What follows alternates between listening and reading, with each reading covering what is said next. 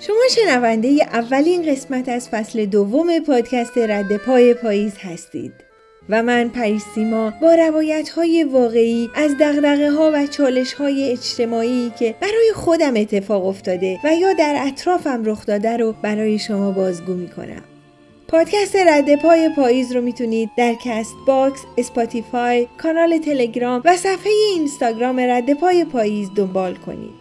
و اگه از قصه ها لذت بردید و یا نکته و پیامی جدید و در خوره توجه دیدید به دوستانتون هم معرفی کنید و من و رد پای پاییز رو منتدار خودتون کنید امروز ده ژانویه سال 2021 مصادف و 21 دیماه سال 1399 اون موقع ها فکر می کردم اونچه که به خاطرش مبارزه می کنم آزاد گذاشتن روحم در انتخاب راه مورد علاقمه و اونچه علیه اون مبارزه می کنم هر حکومت، مذهب یا نظریه که بخواد این آزاداندیشی و روحیه فردیت رو ازم بگیره. اما توی این قصه می‌خوام براتون بگم که همونقدر که بیان این جمله زیباست در عمل سخت شکننده و خیلی مواقع غیر ممکن به نظر میاد. تابستون سال 1366 بود. سالها خودم رو به در و دیوار کوبیده بودم که راهی برای ورود به دانشگاه پیدا کنم. از یه طرف همه دوستام دانشگاهی بودن و من مونده بودم بی رفیق و از طرف دیگه سرکوفتای خونواده رو هم سنگینی می‌کرد. اون حد که وقتی دوستان به هم زنگ می‌زدن بابام عمدن صدام می‌کرد می‌گفت سیما بدو بیا خانم دکتر پروانه پای تلفن کارت داره فکر کنم دنبال منشی میگرده. شاید نتونید تصور کنید که زهر این کلام چجوری تا ته قلب شکسته من فرو می‌رفت. دوستان می‌گفتن وقتی زنگ می‌زنیم بابات گوشی رو برمیداره قطع می‌کنیم از تو نمی‌پرسیم به خاطر که می‌دونیم می‌خواد اذیتت کنه. به هر حال اونم ناراحت بود. مثل اینکه قانونی شده بود که همه باید ناراحتی هاشون رو سر یکی دیگه خالی می‌کردن. ولی من کسی نبود ناراحتی ما سرش خالی کنم. خودم رو به در و دیوار میکوبیدم که از این قفس تنهایی بی تحصیلی و بی آینده یه جوری در بیام. توی این بهبوه اونقدر مستاصل و کلافه بودم که به تنها چیزی که فکر نمی کردم این بود که کجا درس بخونم و چی بخونم. اصلا باورم نمی‌شد که دانشگاه نرم و اینطوری خونه نشین شم. مگه میشه؟ حس می کردم استانداردهام و همه ارزش هام زیر سوال رفته. تا اینکه دوست عزیزی بهم به اطلاع داد که دانشگاه آزاد در فیروزآباد شعبه ای زده که رشته های پاره وقت ارائه می‌کنه. برای رشته های پاره وقت سنجش و در نتیجه گزینش انجام نمیشه و فقط شناسنامه و مدرک دیپلمتو می‌خوان و دیگه هیچ. اما اما چی؟ مدرک معادل لیسانس میده. گفتم این یعنی چی؟ گفت خودمم نمی‌دونم اما تو بپرس. اصلا مهم نبود. مهم این بود که جایی می‌رفتم و درسی میخوندم. اما کجا و چی فرقی نمی‌کرد. اینجا بد نیست یه مختصر توضیحی در مورد سنجش و گزینش بدم. سنجش همون امتحان ورودی دانشگاه هاست که سطح علمی داوطلبا رو در آزمون سراسری تعیین می‌کنه. اما گزینش که مرحله بعد از سنجش بود در واقع از بین داوطلبانی که در سنجش موفق شده بودند انتخاب انجام می‌شد و بچه هایی که پرونده سیاسی داشتن یا مسجد محل یا مردم محل تاییدشون نمی‌کردن برای ورود به دانشگاه پذیرفته نمی شدن. روز ثبت نام مدارکم و گذاشتم زیر بغلم و راهی فیروزآباد شدم. فیروزآباد شهرستان کوچیکی توی استان فارس که با شیراز 110 کیلومتر یعنی تقریبا یک ساعت و رب با مینیبوس فاصله داره. می‌دونستم فیروزآباد شهرستان کوچیکیه و دلم نمی‌خواست اصلا اونجا جلب توجه کنم. یه چادر مشکی سر کردم و راهی فلکه ولی شدم. مینیبوس های میونشری شیراز فیروزآباد فلکه ولی عصر وای میسادن اونجا سوار شدم و خودم به دست خدا سپردم می‌تونم به جرأت بهتون بگم که یکی از زیباترین مسیرهایی که تا به حال در همه عمرم دیدم. البته من اون روز بس که استراب داشتم هیچی ندیدم. اگه مسافرای دوره برم بیدار بودن که همه خواب بودن از پا به پا کردن و نجواهای دردآلود و آهای طولانی حتما میفهمیدن که درونم چی میگذره. همش به خودم می‌گفتم سیما اگه نشد خیلی غصه نخوری یا؟ تازه میشی مثل همین الانت. دنیا که به آخر نرسیده. نمی‌دونم چی میشه اما یه طوری میشه. ساعت هفت صبح بود که به فیروز آباد رسیدم. تقریبا شهر خلوت بود. از راننده مینیبوسی که از شیراز باش اومده بودم پرسیدم می‌دونید دفتر دانشگاه آزاد کجاست؟ گفت سر یه میدون اتوبوسای دانشگاه هر نیم ساعتی یه بار میان و دانشجوها رو سوار می‌کنن. اگه به اتوبوس نرسیدی باید با تاکسی دربست بری چون خارج از شهره. به خودم گفتم قله قافم که باشه میرم. تا به میدون نامبرده رسیدم از دور دیدم که اتوبوسی راه افتاد. اصلا حوصله نیم ساعت دیگه استراب و سر پا ایستادن رو نداشتم. به یه تاکسی اشاره کردم و وقتی نزدیک شد سرم رو از پنجره توی ماشین بردم و گفتم دربست دانشگاه آزاد. راننده تاکسی گفت همینجا وایسا نیم ساعت دیگه اتوبوسش میاد. گفتم عجله دارم. میری؟ گفت 20 تومن کرایشه ها. اون موقع ها قیمت یک کورس تاکسی توی شیراز دو تومن بود. گفتم چقدر زیاد چه خبره؟ گفت خانم تو شهر که نیست کلی بنزین مصرف می‌کنم. من که میگم صبر کن با اتوبوس بعدی بری. تازه باید خالی برگردم. دانشجوها که کسی تاکسی سوار نمیشه. گفتم باشه 20 تومن بهت میدم. تازه اگه یکم صبر کنی شاید خودم باهات برگشتم. اونقدر ناامید بودم که فکر می‌کردم محلم نمی‌ذارن و باهاش برمیگردم. گفت پس سوار شو. ما پشت سر اتوبوس دانشگاه می‌رفتیم. از شهر خارج شدیم ده دقیقه رانندگی کردیم تا به یه دشت سرسبز رسیدیم که چند تا خونه توش ولو و سرگردون بودن. فاصله هر خونه از دیگری حداقل 500 متر بود. من پرسیدم اینجا کجاست؟ چقدر قشنگه؟ گفت دانشگاه دیگه. گفتم شوخی می‌کنی. گفت نه شوخی نمی‌کنم. گفتم نه دری نه پیکری نه ورودی. گفت ورودی می‌خواد چه کار؟ الان وارد شدیم. راننده تاکسی مرد تقریبا چهل ساله خوش برخوردی بود که در تمام طول راه به سوالام در مورد شهر تعداد دانشجوها و غیره جواب می‌داد. کلا اطلاعات زیادی بهم به داد و از تغییرات بافت شهر از وقتی دانشگاه باز شده گفت و هم راضی بود و هم ناراضی. کنار یه خونه خرابه که از بقیه خونه سالمتر بود و دورورش باخچه ای بود که گلکاری و چمنکاری شده بود ایستادیم. گفت اینجا دفتر دانشگاهه. گفتم همین گفت آره. گفت سمت راست اون ساختمونه رو می‌بینی که یه دیوارش زرده؟ اون دانشکده ادبیات فارسیه. سمت چپ اون ساختمون کوچولوه دانشکده زبان انگلیسیه و روبرود دانشکده مدیریت بازرگانیه. گفتم آها چه جالب. از تاکسی پیاده شدم. چند تا پسر و دختر دوروبر این ساختمون پرسه می‌زدن. با صدای لرزون گفتم آقا همینجا وایسا. الان میام. زودی برمیگردم. گفت باشه نگران نباش برو. رفتم تو. چند تا جوون تو دفتر آموزش بودن و داشتن فرمایی رو پر می‌کردن. یه خانم و یه آقا پشت میز نشسته بودن. سلام کردم و گفتم می‌خوام ثبت نام کنم. خانم کارمند پرسید چه رشته ای گفتم چی دارید گفت برای این ترم سه رشته داریم. ولی برای سال آینده رشته های بیشتری ارائه میشه. گفتم نه همین الان. گفت ادبیات فارسی زبان انگلیسی و مدیریت بازرگانی. گفتم ادبیات فارسی. پرسید رشته علوم انسانیه؟ گفتم نه علوم تجربی. گفت متاسفانه ادبیات فارسی فقط برای رشته علوم انسانی ارائه میشه. مگه اینکه یه ترم بدون ثبت نام دانشجویی پیش دانشگاهی بخونی؟ گفتم نه پس همون مدیریت بازرگانی. هیچ وقت دل خوشی از زبان انگلیسی نداشتم. از اونجایی که تابستونی که می‌خواستم برم کلاس اول راهنمایی خواهر بزرگم تمام تابستون رو بهم زهر مار کرد تا الفبای انگلیسی و کلا کتاب انگلیسی اول راهنمایی رو طی دو ماه تابستون وقتی تمام بچه ها تو کوچه داشتن بازی می‌کردن تموم کنم پایه زبانم خیلی خوب شد خیلی قوی بود. اما از این درس بیزار شدم. یه فرم بهم داد و گفت مدارک تو بده. تا تو این فرما رو پر می‌کنی من مشخصات تو می‌نویسم و مدارک تو کپی با اصل می‌کنم. گفتم یعنی ثبت نام رو همین الان انجام میدی؟ گفت بله انتخاب هم همینطور. مدارکم رو دادم و گفتم پس من به تاکسی بگم منتظرم نباشه. بیرون رفتم و راننده تاکسی رو که داشت با چند تا از جوونای کنار دفتر دانشگاه صحبت می‌کرد و سیگار می‌کشید صدا کردم چهل تومن بهش دادم. با خوشحالی بهش گفتم منتظرم نباش دارم ثبت نام می‌کنم. گفت مبارکه. 20 تومن اضافه شیرینی دانشگاهه. گفتم نه شیرینیش طلبت. کرایه برگشتنه که خالی برمیگردی. و دویدم تو. خانم آموزش وقتی داشت مدارکم را کپی با برابر اصل می‌کرد نمره هام رو به آقای آموزش نشون داد و گفت ببین بازم یه دانشجوی خیلی خوبه دیگه و یه داستان دیگه.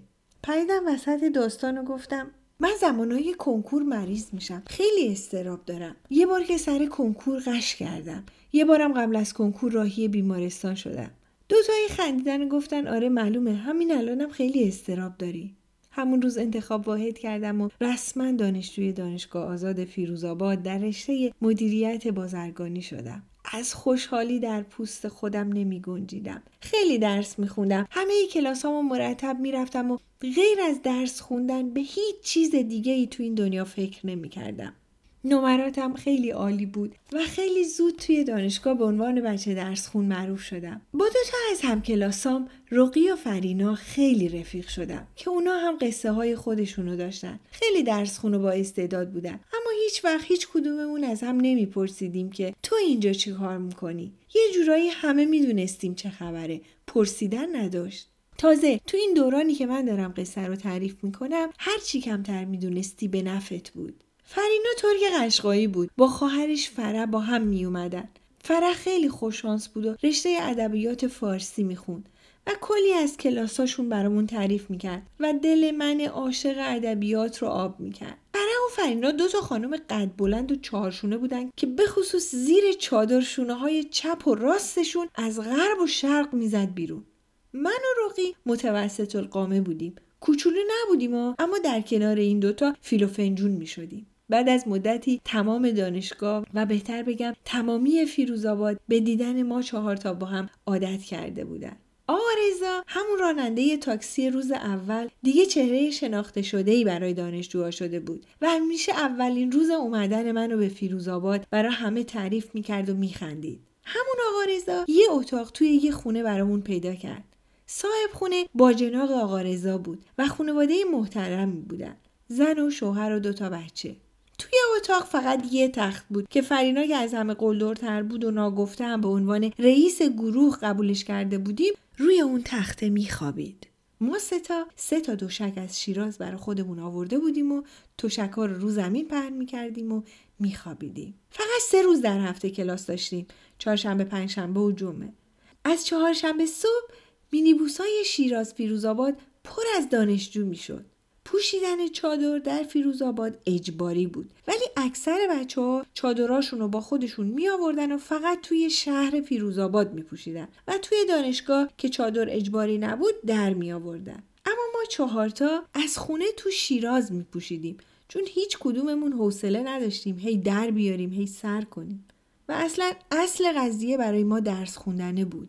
من و فرینا در طول هفته هم از هم با خبر بودیم. تلفن حرف می‌زدیم یا قرار میذاشتیم با هم درس میخوندیم. اما روغی وارد شیراز که می‌شدیم گم و گور می‌شد.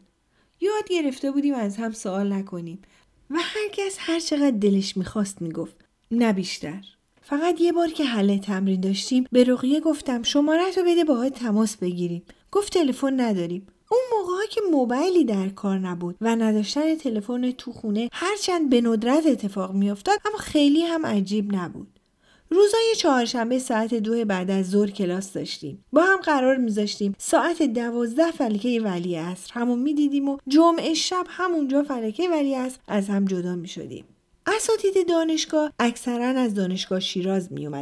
به خصوص اساتید رشته ادبیات. خیلی پر و توانمند بودن. یادم میاد استاد تاریخ ادبیاتی بود به نام آقای دکتر فرزانه. از اون درویشای خوشمسلک بود که کلاساش توی دانشگاه شیراز هم جای سوزن انداختن نبود. و فره هر بار ساعتها از کلاس های این آقا که دو هفته یه بار تشکیل می‌شد تعریف می‌کرد. و ما ستا مثل بدبختا در سکوت بهش گوش می‌دادیم. یه بار که از قبل برنامه ریزی کرده بودیم کلاس حسابداری دو رو پیچوندیم و رفتیم سر کلاس دکتر فرزانه. اون ته کلاس نشستیم و مسخ کلامش شدیم.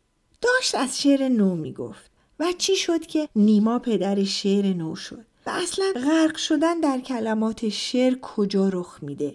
و نصر کجای دل شوریده رو میلرزونه و و نظم چی کار می‌کنه که دل آشفته رو به غلیان میاره. و ما سه تا شیفته با لبخندی که حاکی از رضایت درونمون بود دل و گوش سپرده به نوای عشق استاد که یه دفعه وسط توضیحاتش سکوت کرد و با انگشتاش ما ستا رو نشون داد. و همینطور که انگشتش رو روی ما ستا میگردوند گفت شما ستا شما کی هستید؟ دانشجوی من که نیستید. من آروم گفتم خیر اما مشتاق شنیدنیم. گفت بلند شو حرف بزن. ستامون بلند شدیم. گفت چی گفتی؟ نفسمو که تو سینه حبس کرده بودم دادم بیرون و در حالی که پیش خودم می‌گفتم هرچه باد و باد. گفتم عرض کردم دانشجوی شما نیستیم اما بسیار مشتاق شنیدنیم. بلند خیلی بدی پرسید از کجا می‌دونی من چی میگم؟ گفتم از دانشجوهاتون شنیدم که شما چی میگی پرسید الان خودتون کلاس نداشتید؟ فرینا در حالی که وسایلش رو جمع می‌کرد با عصبانیت گفت بله داشتیم نرفتیم. دوباره پرسید چه رشته ای هستید؟ چه کلاسی داشتید؟ فرینا گفت مدیریت حسابداری. استاد به تندی گفت پاشید برید بیرون. پاشید از کلاس من برید بیرون. کلاس من به درد شماها نمی‌خوره. برید دو دو تا چارتاتون رو یاد بگیرید. شما چه کارتون به ادبیات و شعر و نظم و نصر و نو؟ بفرمایید. بفرمایید بیرون. حیثیت که بر ما نذاشت هیچ در ورودی کلاس جلو بود و ما باید تمام ردیفا رو یکی یکی رد می کردیم تا از کلاس می اومدیم بیرون. شاید درازترین کلاس همه عمرمون بود. کلاس خودمون هم که دیگه نمی‌تونستیم بریم. وقتی دیر می‌رفتیم استاد رامون نمی‌داد. روی یه نیمکتی توی آفتاب لم داده بودیم که از دور ماشین نیروهای انتظامی که وارد دانشگاه می‌شد رو دیدیم. با نگرانی به هم نگاه کردیم و راقی گفت خدا می‌دونه نوبت کیه.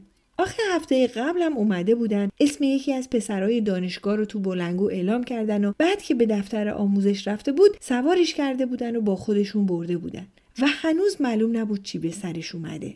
ماشین کنار در آموزش همونجا که آقا رضا همیشه پارک می‌کرد و منتظرمون میمون وایساد. از دور دیدیم که یه نفرشون رفت توی دفتر و دوتای دیگه از ماشین پیاده شدن و سیگار میکشیدن. بعد از چند لحظه صدای بلنگو بلند شد که لطفا خانم پریسیما یزدان پنا چشام سیاهی رفت. رقی و فرینا هاج و واج نگام میگردن بلنگو دوباره تکرار کرد. خانم پریسیما لطفا هرچه زودتر به آموزش مراجعه کنند و سه باره خانم پریسیما؟ گفتم بچه ها اسم من بود نه؟ با تکون کله دوتاشون جواب دادن. چی کار کنم؟ فرینا گفت چاره ای نداری. پاشو برو بینیم چی شده. رقی گفت نرو فرار کن. گفتم تا کی؟ چرا؟ من که کاری نکردم. فوقش بیرونم می‌کنن. چی کارم می‌کنن؟ من پاک پاکم فرینا گفت تا ثابت کنی؟ کیفمو گذاشتم و گفتم اگه نیومدم به خونه زنگ بزنین و خبر بدین. با ترس و لرز رفتم توی آموزش. با تعجب دیدم که افسری که پشتش به در ورودی دفتر بود با صدای بلند با مدیر آموزش میگن و میخندن. و مدیر آموزش با وارد شدن من گفت به به اینم از دخترمه عزیزتون. بهترین دانشجوی ما. مامور روشو که برگردون نمی‌دونید چه حالی شدم. گونه های رنگ پریدم گل انداخت و چیزی نمونده بود که جلوی مدیر آموزش بپرم بغلش کنم. جلو خودم رو گرفتم و خیلی معدبانه سلام علیک کردم و گفتم سپر تو اینجا چیکار می‌کنی؟ گو اومدم دنبال تو. دیروز که ستاره به امه جان زنگ زده بود احوال پرسی کنه گفتن که تو اینجایی. ستاره منو فرستاده پیدات کنم و ببرمت خونه. و یواشتر گفت قرمه سبزی پخته. مدیر آموزش برای اینکه مصده اوقات ما نشه از دفتر بیرون رفت. تا مدیر آموزش بیرون رفت بهش گفتم کوفت بخورم. تو که منو زهر ترک کردی. مگه تو فیروز آبادی؟ گفت بله. بس که خبر نمی‌گیری سایت سنگین شده. تا دانشگاه نرفته بودی که آوازه افسردگی و دپرشن دنیا رو پر کرده بود. حالا که دانشگاه میری که دیگه واویلا گفتم ولمون کن بابا وسط این بیابون. خندید و گفت شنیدم با گوسفندای زیادی هم کلاس شدی. گفتم بله جات خالی. ولی واقعا یه روز چند تا گوسفند با فشار سر بر در وارد کلاسمون شدن و چند تا از پسرها کلی تلاش کردن تا بیرونشون کنن. و استادمونم گفت جایی که گوسفندان به جای انسانها تمایل به تحصیل دارند همانجاست که ارزش علم لایتناهی است. گفت تا کی کلاس داری؟ برم بمونم خودت میای بیام دنبال. گفتم نه نه تو برو فقط برو آدرس بده خودم میام. آخه اینجا شایع پراکنی بیداد می‌کنه. گفت خبر دارم. آدرس رو داد و گفت لطفا دیرتر از دو نیا که ستاره منو دقمرگ می‌کنه. گفتم باشه. تو هم لطفا دیگه اینجوری تو دانشگاه نیا. تو بلنگو منو صدا نزن. می‌دونی که من قلبم ضعیفه. میفتم رو دستت کار دستت میدم. کی جواب امه جانتو میده؟ وقتی از دفتر آموزش بیرون اومدم فرینا و رقی در فاصله نه چندان دور نه چندان نزدیک در حالی که هر کدوم قسمتی از وسایلم رو توی بغلشون میفشردن ایستاده بودن. از دور لبخندی زدم و به سمتشون دویدم و ماجرا رو براشون تعریف کردم. ظاهرا دوره استراب این دو بیشتر از من بوده و تمام مدتی که من با سپر خوشوبش می‌کردم اونا همچنان در حل و ولا بودن. سپر پسردایی مادرم بود که به تازگی به فیروزآباد به عنوان فرمانده نیروی انتظامی منتقل شده بود. من خبر نداشتم. و این ماجرایی بود که یه جورایی راز مگوی منو لو داد. قصه حضور من در فیروزآباد یه بار که چهارتایی با مینیبوس به فیروزآباد می‌رفتیم هر چهارتامون مثل همیشه تمامی مسیر چادرمون رو سرمون میکشیدیم و میخوابیدیم. من همونطور که خواب و بیدار در حال رویا بافی بودم احساس کردم دستی از پشت پامو لمس کرد. خواب از سرم پرید. حس می زدم اما مطمئن نبودم که چه اتفاقی داره میفته بی حرکت موندم اما هوشیار. تا ببینم چه خبره. که با تعجب دیدم دستی از صندلی پشت سر من از روی چادر به روی رونم کشیده شد. سری دست رو گرفتم پیچوندم. تا برگشتم طرف که دستش رو دستم بود نیمخیز شده بود. با دست دیگم یه جفت گوشی گذاشتم تو گوشش. فریازت چیکار می‌کنی؟ شروع کردم به داد و بیداد کردن. فرینا گفت چی شده؟ گفتم بهم به دست زد. هنوز دستاش تو دستم بود که فرینا مثل یه گربه وحشی از لای صندلی یقش رو گرفت و فشارش داد به صندلی. دو تا مشت و بعدم داشت خفش می‌کرد. راننده زد کنار و مسافرا بعضیا هاج و واج بعضیا با داد و فریاد که چی کار می‌کنی؟ چه خبره؟ نه بابا این بدبخت. یکی می‌گفت غلط می‌کنن دست به ناموس مردم می‌زنن. راننده اومد و پسره رو که یه پسر جوون 17 18 ساله بود برد جلو کنار دست خودش نشوند. و نفهمیدم که پسر چی بهش گفت که راننده یه دفعه موزش رو عوض کرد و گفت مگه شهر هرته این دختر دانشجو آبروی شهر ما رو بردن؟ باید در این دانشگاه رو تخته کنن. معلومه دختره؟ یعنی من. دروغ میگه. این بند خدا حرف زدنم بلد نیست. چه برسه به اینکه از این کارا بکنه؟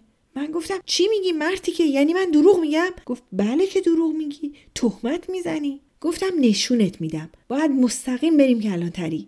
ببینم کی راست میگه کی دروغ میگه. گفت معلومه که میرم. و گازش رو گرفت به سمت فیروزآباد. درست دم در کلانتری وایساد. یه خانواده فیروزآبادی که از دوستای قدیمی مادرم بودن همون نزدیکی های کلانتری زندگی می‌کردن. روغی یواش به هم گفت که من نباد پام به کلانتری باز شه بدونی که بپرسم چرا گفتم تو نمیای کلانتری. مستقیم میری خونه آقای توانا. براشون توضیح میدی چی شده و بعدم میری دانشگاه میمونی تا ما برگردیم. وقتی رسیدیم دم کلانتری پسره از ترس زرد کرده بود. اما راننده پررو افتاده بود جلو و ما هم پشت سرش می‌رفتیم. کلانتری یه حیات کوچولوی مربع شکل شاید هشت در هشت داشت که برای رفتن به دفتر پنج تا پله می‌خورد. ما که وارد شدیم یه گروبان پرسید چی شده. راننده داشت در گوشی با یه سربازه ای حرف می‌زد که من گفتم این پسره تو مینیبوس به من دست زد. هنوز جملم تموم نشده بود که دو تا سیلی تو گوشش خوابوند. سیلی ها هم سیلی بودا. از اون سیلی های جانانه. کلام تو دهنم خشک شد. نفر بعدی اومد و پرسید چی شده؟ تا براش توضیح دادن دو تا سیلی دیگه حواله صورت پسره کرد. من نفهمیدم راننده کی در رفت. فرمانده اومد بیرون. روی پله ها وایساده بود که سربازا براش توضیح دادن چی شده. از همون بالا موج مشت و لگت با پوتین رو سر و بدن پسره فرود اومد. اشکم در اومده بود که آقای توانا رسید و پرسید چی شده دخترم؟ چرا گریه می‌کنی؟ این پسره قرتی اذیتت کرده؟ فرصت نداد توضیح بدم. به سمت پسره حمله کرد که جلوشو گرفتم و گفتم بسشه خیلی زدنش. از لای دستام دو سه تا تو سری و توپلی بهش زد. ما رو بردن دفتر فرمانده و بهمون به آب دادن. فرمانده یه شکایت نامه جلوم گذاشت و گفت اینو امضا کن. بازداشتش کنم و بفرستمش دادگاه. خودت هم لازم نیست بیای. آقای توانا به عنوان معتمد محل می‌تونه پیگیری کنه. گفتم خیلی زدیدش بسشه فرمانده گفت حقش بود. اگه کتک نمی‌خورد معلوم نبود مرحله بعد چه اتفاقی میافتاد. گفتم بیرحمانه زدیدش. گفت خبر نداری هفته گذشته چه اتفاقی افتاده. سه تا جوون فیروز آبادی به یه خونه دانشجویی که سه تا دختر توش زندگی می‌کردن موقعی که صاحب خونه نبوده حمله کردن. دخترها مقاومت کردن و با چاقوی آشپزخونه از خودشون دفاع کردن. اما بد جوری کتک خوردن و راهی بیمارستان شدن. دو تا از پسرها چاقو خوردن و دستگیر شدن. سومی فرار کرده و هنوز پیداش نکردیم. باید جلوی این اتفاقات رو بگیریم. وگرنه معلوم نیست چه فجایعی به بار میاد. گفتم قبل از آماده کردن جامعه برای تغییر و تحولی به این بزرگی دست به کار شدن همین پیامدها رو هم داره. به هر حال من شکایت نمی کنم. همین الانشم چون به کلانتری اومدم کلی حرف پشتمه. من می‌خوام چهار سال تو این شهر زندگی کنم و درس بخونم. نمی‌خوام انگشت نماشم. و از کلانتری بیرون اومدم. بعدا آقای توانا برام گفت که پسره رو دوباره کتک زدن. یه شبم بازداشتش کردن و راننده مینیبوس رو هم پیدا کردن و گوشمالی دادن. جالب اینجا بود که من اون موقع متوجه شدم که چرا آقا رضا می‌گفت این خونه ای که برای ما گرفته امنه. چون روی دیوار بلندش به ارتفاع دو متر دزدگیرهای نیزه مانند گذاشته بودن. شب ماجرا صاحب خونه ما اعلام کرد که دارن به روستای محل زندگی والدین همسرش میرن. و این آخر هفته رو خونه نیستن. شب سیاه خونکی بود و ما چهارتایی روی زمین توی تراس دراز کشیده بودیم و خونک های زمین رو روی تنمون حس می کردیم. و به سیاهی آسمونی مملو از ستاره چشم دوخته بودیم. گفتم این همه ستاره تو آسمونه. چرا اینقدر شب سیاهه؟ فرینا گفت آخه ماه در نیومده. فرح گفت ماه در میاد که چی بشه؟ من پریدم وسط و جوابش دادم. می‌خواد عزیز کی بشه؟ و چارتایی با هم خندیدیم و خوندیم. ماه در میاد چی کار کنه؟ باز آسمونو تار کنه. نمی‌دونه تو هستی. به جای اون نشستی. نمی‌دونه تو ماهی. تو که رفیق راهی. امان از دست جوانی. محمد آقا صاحب خونه ما سیگاری نبود ولی همیشه یه بسته سیگار وینیستون رو پیشخون و اتاق نشیمنمون بود. خانمش می‌گفت واسه مهمونه. گفتم بچه ها من می‌خوام برم به سیگار وینیستون های محمد آقا دستبرد بزنم. فرینا گفت فقط یه نخ بیارا همه با هم می‌کشیم. می‌فهمن آبرومون میره. رفتم تو آشپزخونه کبریتم پیدا کردم و چهارتایی به سیگار محمد آقا پک می‌زدیم که فرینا با عصبانیت گفت من دیگه خسته شدم. لام از سبا چرا نمی‌پرسید؟ چرا هیچکی از من نمی‌پرسه من اینجا چی کار می‌کنم؟ واسهتون مهم نیست؟ روغی نالان گفت از منم هیچکی نمی‌پرسه. فرینا نگاه غضبآلودی به فرح مظلوم انداخت و گفت نپرسن. نپرسنم میگم. من بدبخت خر سیاسی بودم. سیاسی هم که نبودم که اداشو در می آوردم اون موقع ها که سیاسی بودن و لباس کهنه پوشیدن شیک بود و کلاس داشت و کتاب خوندن یعنی فیلسوف بودن و خیلی هم طرفدار داشت بچه بودم. فکر می کردم آره ما می‌تونیم دنیا رو جابجا کنیم. همون موقع هایی که گروه های سیاسی سر بچه هایی که کلشون خالی از دوز و کلک بود کلا گذاشتن و اونا رو بالای تناب دار فرستادن خودشون رفتن کشورهای اروپایی پناهنده شدن آره همون موقع بود پرسیدم چهار ماده ای هستی؟ گفت آره تو هم؟ گفتم آره. فرح گفت منم همینطور. اینجا یه پرانتز باز کنم که چهار ماده ها کسانی بودند که به علت داشتن فعالیت های سیاسی بدون در نظر گرفتن سطح علمیشون حق ورود به دانشگاه رو نداشتن. خلاصه یکی می‌گفت طرفدار چیریکای فدایی بودم. یکی می‌گفت حزب توده. اون یکی می‌گفت خاک بر سر من که راکارگری بودم. فرینا رو کرد به رقی و گفت تو چی بودی؟ روخی که از اول بحث مثل همیشه اشکاش روون بود پک محکمی به سیگار وینیستون محمد آقا زد و گفت من فسیله بودم. هیچ وقت این اسم به گوشم نخورده بود. گفتم چی؟ گفت فسیله خونبس. از خونبس یه چیزایی می‌دونستم. اما رقی برامون تعریف کرد که خونبس به عرفی گفته میشه که دخترای خونواده قاتل به حکم دیه برای رفع قائله و جلوگیری از خون و خونریزی به همسری پسری از خونواده مقتول در میان. رقی قصهش رو برامون تعریف کرد. دختر درسخون و شادی توی یه خانواده روستایی با دو تا برادر و پدر و مادرش زندگی می‌کرده. پدرش از درس خون بودن رقی خیلی راضی بوده و از اونجایی که پسراش مدرسه نمی‌رفتن و توی کار چوپانی و کشاورزی بهش کمک می‌کردن همه خانواده رو ترغیب می‌کرده که هوای رقی رو داشته باشن که بتونه ادامه تحصیل بده. که به دلخواه خودش دکتر یا معلم شه و برگرده روستا و به بچه ها کمک کنه. رقی در این حال نافبر و عاشق پسرموشم بوده. که اونم برای ادامه تحصیل به شهر رفته بوده. خودش می‌گفت از وقتی چشامو باز کردم و یه چیزایی فهمیدم فقط عباس رو می‌دیدم. نمی‌دونم عاشقش شدم یا عاشقم کردن. اما از وقتی یادم تو آتش عشقش میسوزم. عباس خیلی مهربون بود و حتی میل به درس خوندن و اون به جونم انداخت نگاهاش آتیش به جونم می‌زد اما پدرامون عهد بسته بودن که تا وقتی عباس درسش تموم شد و من به دانشگاه برم ازدواج نکنیم دیپلممو گرفته بودم و سخت خودم رو برای کنکور آماده می کردم. چند سالی بود که خانوادم با یکی از همسایه هامون که اونا سه تا پسر بودن و پدرشون فوت کرده بود شریک شده بودن. و با هم زمینی رو اجاره کرده بودن و هر سال با هم میکاشتن و با هم درو می‌کردن.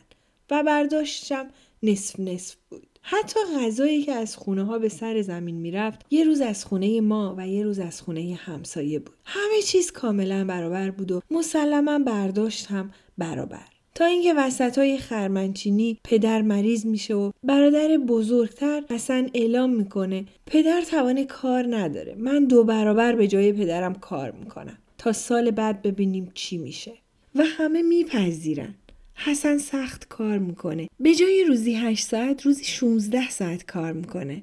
تا جای خالی پدر رو به خوبی پر کنه. اما وقت تقسیم محصول پسر بزرگ خانواده همسایه علی دبه در میاره و میگه ما بیشتر زحمت کشیدیم و تو به تنهایی هر چقدر هم که تلاش کنی نمی‌تونی به اندازه دو نفر کار کنی. خسته می‌شدی و ما اینا رو می‌دیدیم. و ما به تقسیم برابر محصول رضایت نمیدیم. خلاصه سر زمین دواشون میشه و حسن که از کار زیاد خسته و عصبی بوده و تحمل حرف زور رو نداشته داسی رو پرت می‌کنه که متاسفانه به شاهرگ برادر کوچیک و عزیز دردونه خانواده اصابت می‌کنه و در عرض چند دقیقه اونو می‌کشه.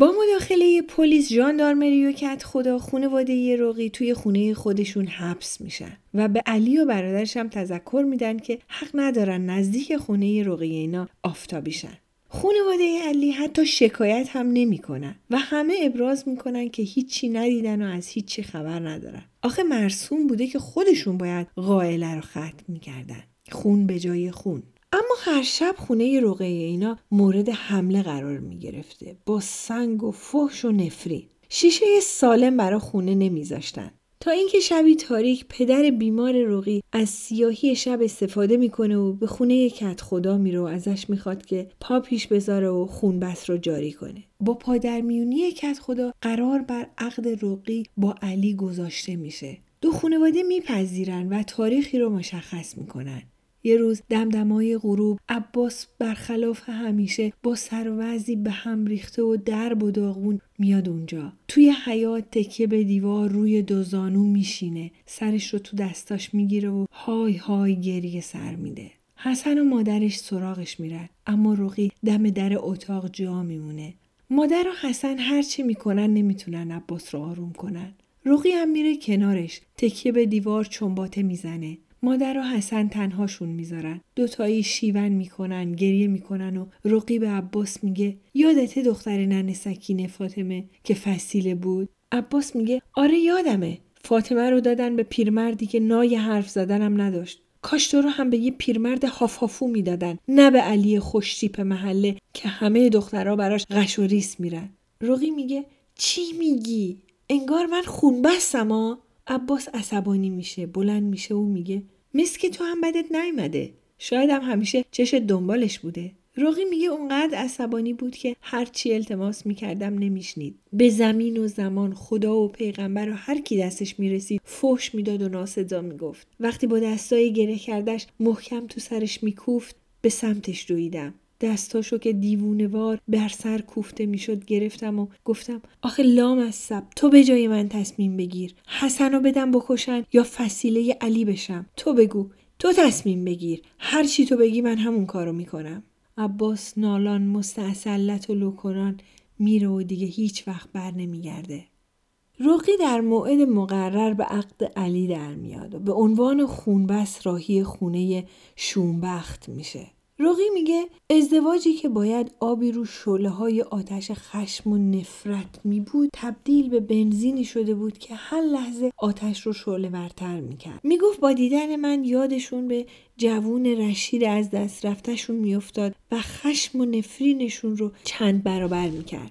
روزی چند بار کتک میخوردم و نه تنها از علی بلکه از مادر شوهر خواهر شوهر و برادر شوهرم. باید ته دخمه ای که اسمشو آشپزخونه گذاشته بودن قایم می شدم تا دیده نشم که کتک بخورم. جرأت نداشتم همون برم. بعد از هر هموم یک به یک می زدنم و نفرینم می کردن که جوون ما کشته شده که تو همون بری؟ یا موهاتو شونه کنی؟ یا لباس عوض کنی؟ با حسرت می‌گفت حتی وقتی با هم میخوابید کتکم می‌زد و می‌گفت چشماتو ببند نگام نکن به هم دست نزن. و وقتی یواشکی نگاش می‌کردم در حین سکس اشک میریخت و بعدش تا چند روز ناپدید می‌شد. تا وقتی که رقیه عزیز ما حامله میشه. اما در بیخبری اونقدر کتک می‌خوره و کار سنگین انجام میده که بچه رو سقط می‌کنه. روزی که بیهوش وسط دخمه آشپزخونه غرق خون پیداش می‌کنن ماشین می‌گیرن سوار ماشینش می‌کنن و میبرنش بیمارستان. همونجا رهاش می‌کنن و برمیگردن. دیگم به سراغش نمیرن. حسن برادر خشمگین و بیچاره رقیه شاهد فداکاری ها و بدبختی های خواهرش از دور نظاره می‌کرده. دنبالشون تا بیمارستان میره و وقتی خانواده علی رهاش می‌کنن به بیمارستان میره. اونجا بهش اطلاع میدن که چون رحم صدمه دیده باید اجازه بده که رحم رو در بیارن.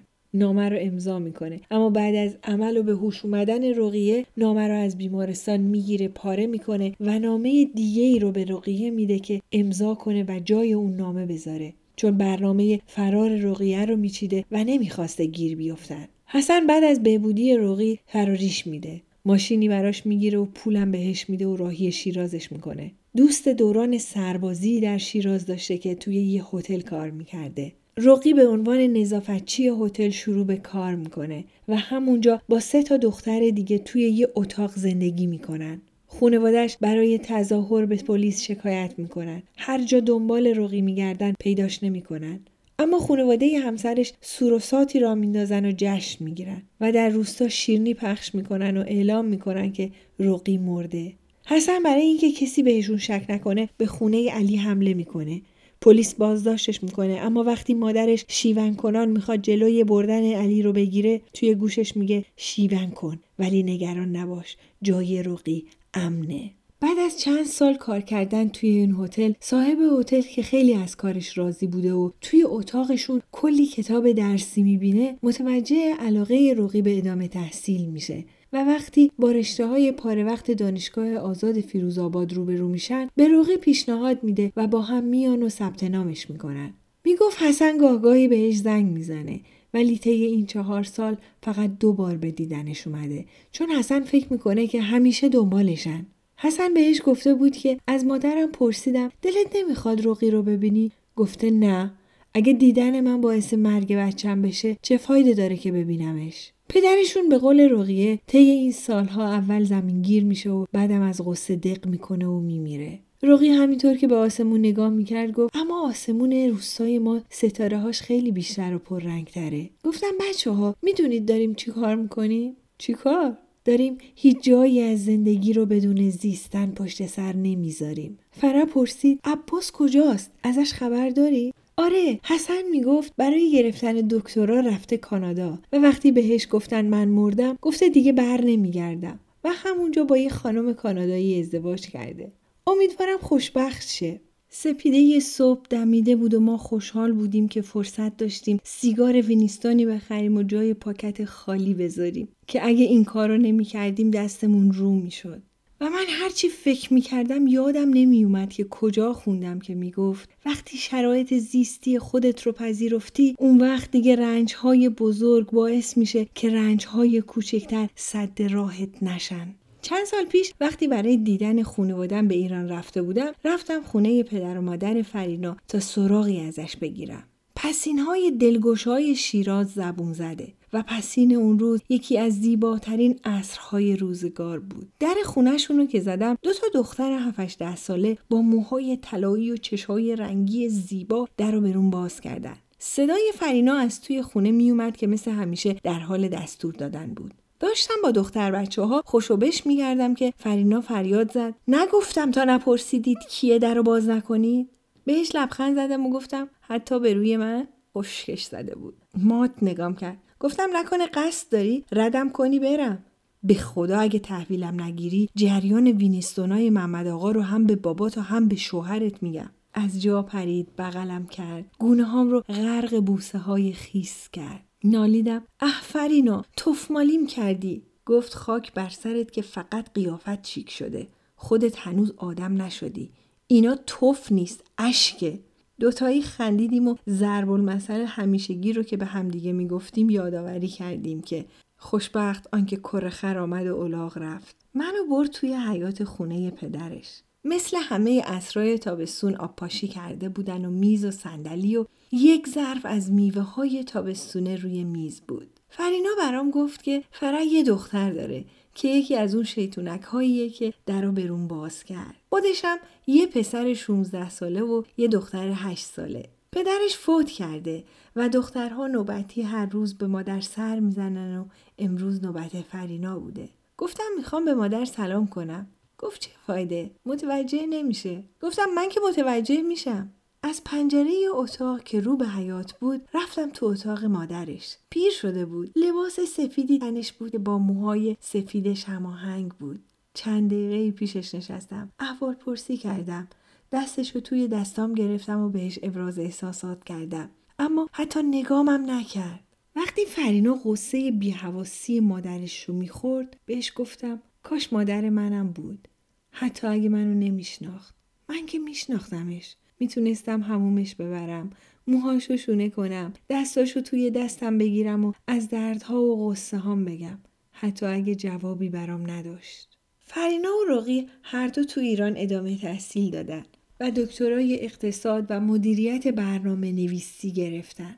و هر دو از اساتید به نام دانشگاه شیراز بودند. فرینا می‌گفت خانواده رقی سالها قبل پنهانی و شبانه به شیراز کوچ می‌کنن و به لطف حسن و بعدش هم رقی زندگی خوبی داشتن.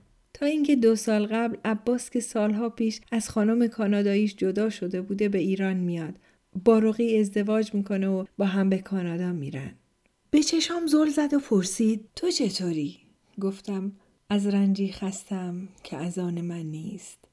بر خاکی نشستم که از آن من نیست. با نامی زیستم که از آن من نیست. از دردی گریستم که از آن من نیست. از لذتی جان گرفتم که از آن من نیست. و به مرگی جان می سپارم که از آن من نیست. روز و روزگار خوش. ندونم سی چه چین و دلم ساز نیاره. شو تا کی خو سرم چینو بازی درام